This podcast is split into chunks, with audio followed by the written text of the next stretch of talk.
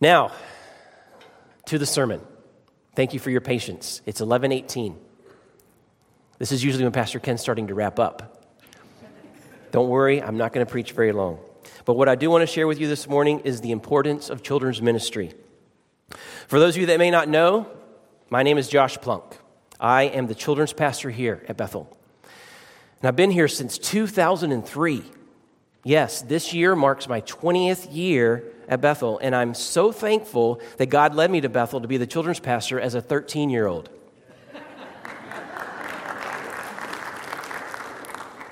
I'm joking, I was, I was 23. So, yeah, I'm 43 now, and it's been a wild ride, but a good one.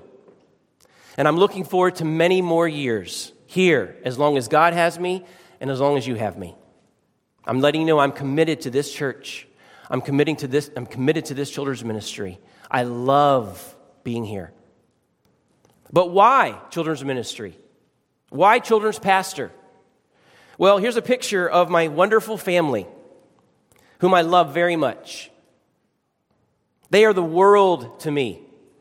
I echo the words of Jacob in Genesis 33 5 when his brother Esau looked at Jacob's children and he said, Who are these? Jacob replied, They are the children God has graciously given to your servant.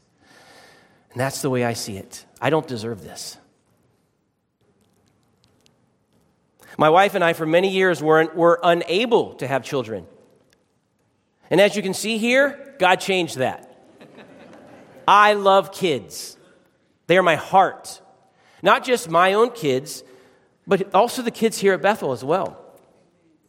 As a teenager in my home church growing up, I grew up serving in our church's kids' ministry.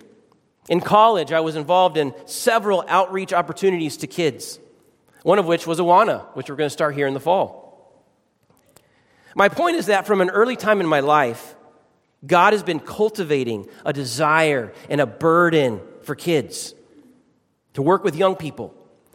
I am truly thankful, and I mean this, I am truly thankful for the privilege to shepherd the children here at Bethel, the next generation. I love them all so much. Thank you for entrusting me them to me. I love what I do. There's nothing else in this world that I would rather do than be here with you at Bethel, loving your kids and shepherding them. And I mean that, truly, with all my heart. So, why is children's ministry important at Bethel? That's why it's important to me, but why is it important here at our church? Well, to be frank, or Bill, or Fred, or Harry, or whatever, children's ministry is important to Bethel because children are important to God. I'm going to say that again. Children's ministry is important here at Bethel because children are important to God. How do we know that? Psalm 127, verses 3 through 5 states that children are a heritage from the Lord, offspring, a reward, a reward, like the rewards I handed out today. Like arrows in the hand of a warrior are children born in one's youth. Blessed is the man whose quiver is full of them. Here are a couple of pictures of a quiver. They hold the warrior's arrows. The arrows are vitally important to the warrior. And as this verse states, a man is blessed, happy, if he has many of these quivers, children. Proverbs 22, verse 6 says, Train up a child when he, oh, sorry, in the way he should go, and when he is old, he will not depart from it. Parents, grandparents, Teachers, this one's for you. Our children's ministry gets about one hour, maybe two at the most, each week to train the children here. Guess who gets them the rest of the week? Parents, grandparents, teachers.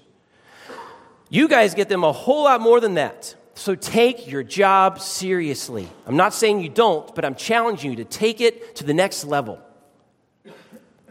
1517.org scholar Chad Bird writes The Hebrew verb commonly translated as train up in this verse is chanak.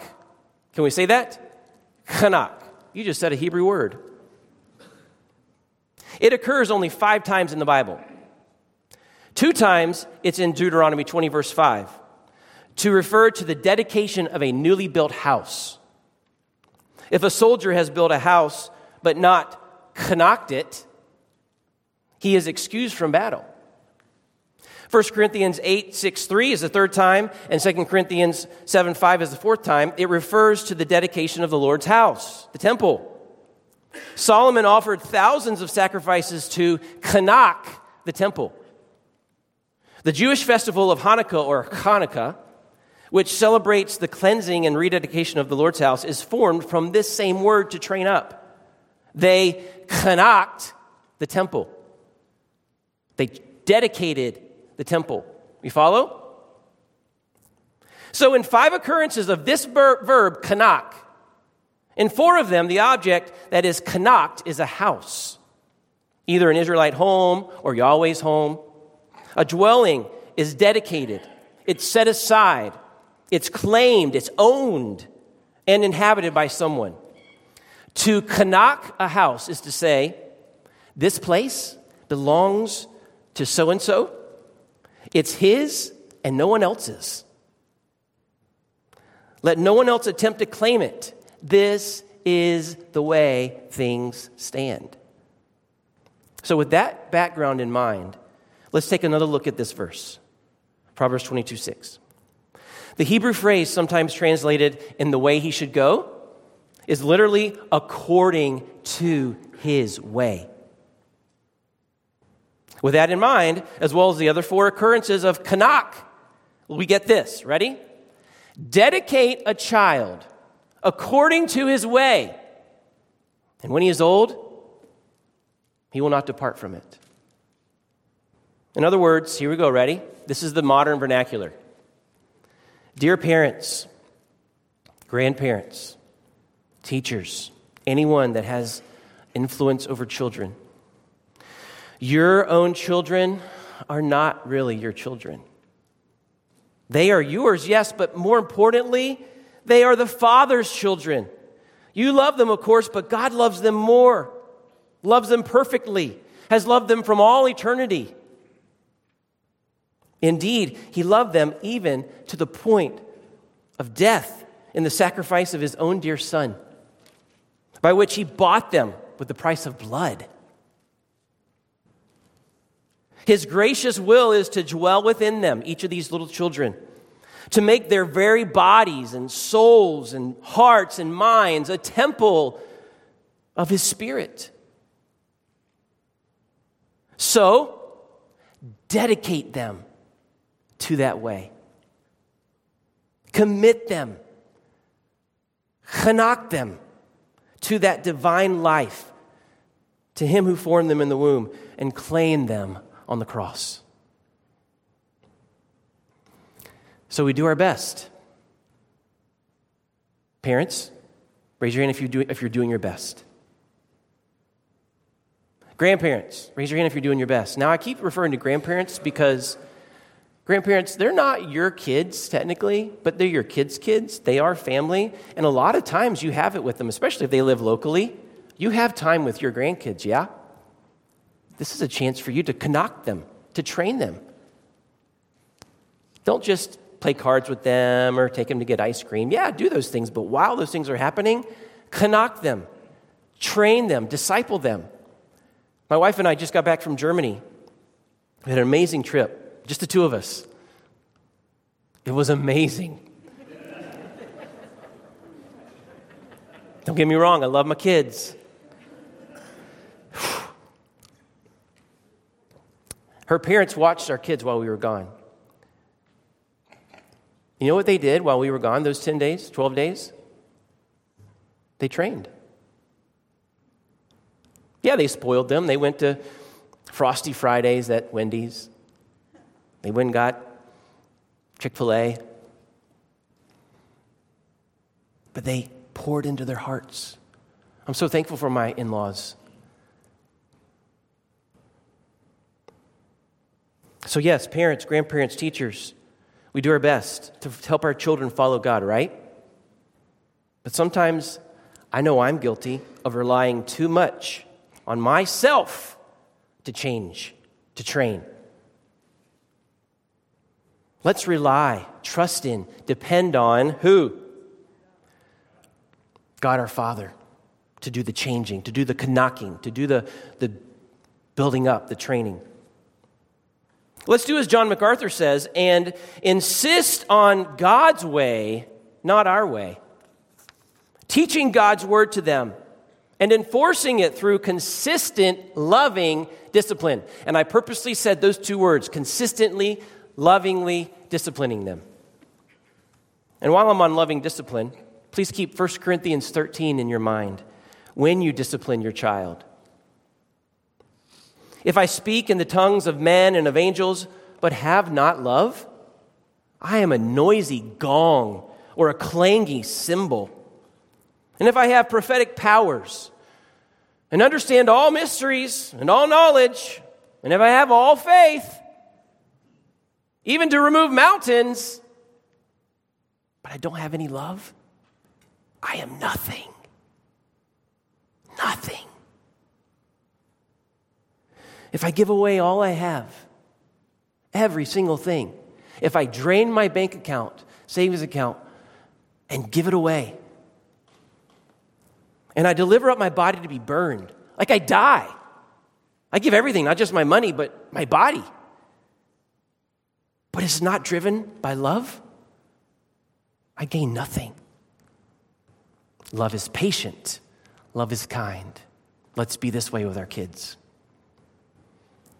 Other verses that affirm that children are important to Jesus is in Matthew 18, 3 through 6. Jesus himself says, Truly I tell you, unless you change and become like one of these little children, you will never enter the kingdom of heaven. If that doesn't stress the importance of kids, I don't know what does. He went on to say, Therefore, whoever takes the lowly position of this child is the greatest in the kingdom of heaven. And whoever welcomes one such child in my name welcomes me. If anyone causes one of these little ones, those who believe in me, to stumble, it would be better for them to have a large millstone hung around their neck and be drowned in the depths of the sea. If these verses don't prove that kids are important to God, I don't know which ones do. Just a few verses later in that same passage in Matthew, Jesus says, See that you do not despise one of these little ones. For I tell you that in heaven, their angels, the kids' angels, always see the face of my Father who is in heaven. And then one last passage. I know I got to wind down here. One last passage from the Bible on the importance of children to God, even though there are many, many more, is in Mark 10 13 to, 13 to 16. People were bringing little children to Jesus for him to place his hands on them, but the disciples rebuked them and he said, No. When Jesus saw this, he was indignant. And he said to them, let, allow the little children to come to me and do not hinder them, for the kingdom of God belongs to such as these. Truly I say, I tell you, anyone who will not receive the kingdom of God like a child will never enter it. And he took the children in his arms, placed his hands on them, and he blessed them. Jesus tells us here that we must come to God with childlike faith. Arms open, hands empty. Children, especially the younger ones, I'm talking about infants, one year olds, two year olds, especially the younger ones, are completely dependent on someone else to care for them, right? They need you 24 7. We must come to God completely dependent on Christ's work on the cross as our only way to be saved from God's wrath and have a relationship with Him and have eternal life. I'll share with you with what uh, I'll share with you what Paul the apostle said when he was given the chance by the rulers in the synagogue in Antioch to finally share a word of encouragement. He said, "Brothers, listen. We are here to proclaim that through this man Jesus there is forgiveness of sins." Everyone who believes in him is made right in God's sight. That's what it comes down to. It's only through Jesus. And you need to understand, in order to understand the gospel, in order to become a Christian, in order to be a follower of Christ, you have to understand, first of all, that sin separates us from God. I have a slide here. It's the classic bridge illustration that portrays the separation between, between us and God. Here we are sin, separation. Here's God. Big, huge gap. We cannot have peace with God or forgiveness of sins or eternal life unless we, two things happen repent and have faith. Turn from sin. God, I've done wrong. I know that my life of living for self is not the right way. I repent from it. I turn from that life of sin and self. And in faith, I believe that Jesus died for me. You believe in the cross. The cross bridges the gap between us and God. And then when you do this, repent and believe, forgiveness takes place. And I have a picture here that I love because forgiveness, it happens because of what? Because of the nail pierced hands. If Jesus wouldn't have died and had his nails, his hands pierced and, and, and given up his life on the cross, then we would not have any way to have forgiveness. Forgiveness only comes through faith in the cross. When this happens, we are justified, declared righteous by his blood. When we humbly repent and turn to Christ and come before the cross, realizing that we need Jesus to save us, we become justified. The word justified means to be declared righteous, like a court, a judge in court to say guilty or not guilty, done, covered. We are declared righteous but only through the, the cross that Jesus died, only through his death, not by good works that we do. Christ's righteousness for our guilty sins. There's a transfer. Our sinfulness went on Christ on the cross, and his righteousness, his perfectness, comes on us. There's an imputation, it's called, a transfer. 2 Corinthians 5:21. For our sake, he, God the Father made him, Jesus, to be sin, who knew no sin, so that we in him might become the righteousness of God. Has this happened for you? Have you become righteous because of your faith in Christ and what he did on the cross? I implore you, I beg you if this is not, if this transaction has not taken place, if you have not repented and believed in the gospel, I implore you, I beg you, please do it today. We have a few takeaways, and I'm done. Pastor Ken always does takeaways. What can we take away from our sermon? Children are important to God, so, let me hear it. They should be important to us. One more time. Children are important to God, so they should be important to us. Parents, grandparents, take seriously your role to train up, to knock your children or grandchildren. Everyone, this is for everyone. See children not as lesser, but as an important part of our church. Say hi to them. Yeah, say hi to the parents. Sometimes I'm, I'm guilty of that side. I, I see the kids first and then I forget to say hi to the parents. But yes, greet the parents, say hi, be friendly to the moms and dads, but then see the kids. Get down to their level. They'll think you're weird at first. Ask them how they're doing.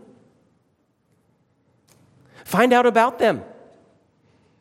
Just give them attention too. And if you want some specific ways on how to love on our kids here in our church, I've got a PowerPoint that has 46 ways to love to say I love you. I'll share it with you if you want to, if you want to know. 46 ways to say I love you to kids. Another way, get involved in children's ministry. This is another way to show love, to put, to put actions to what we've hear this morning. Get involved in children's ministry. VBS, we already talked about that. Awana, we already talked about that. There's, there's opportunities to teach in Sunday school and help in children's church. Get involved. It's that simple. I'm going to land this plane now. This is my conclusion.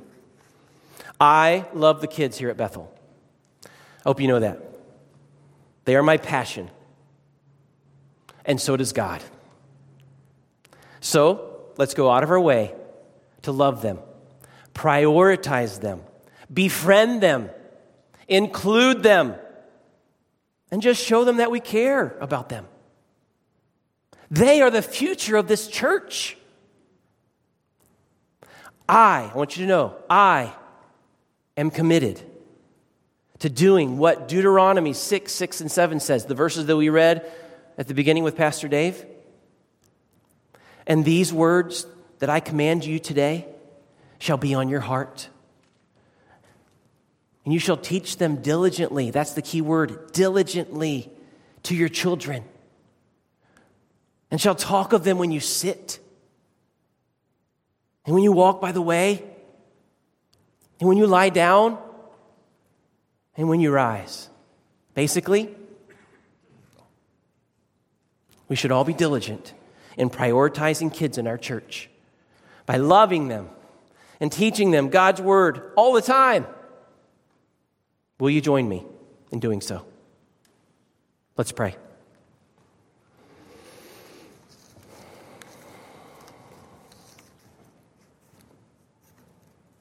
Our Father, what a great privilege it is to be together as a church around your word, worshiping you, hearing from you.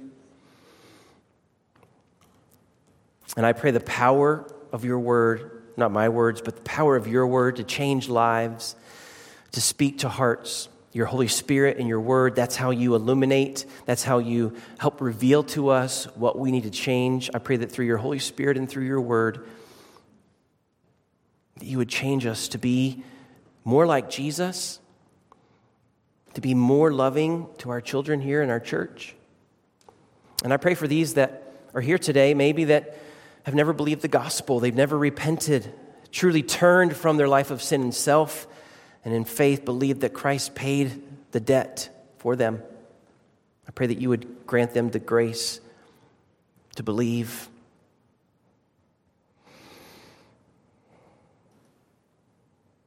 And as we close our service in a couple songs, I pray that you would receive glory.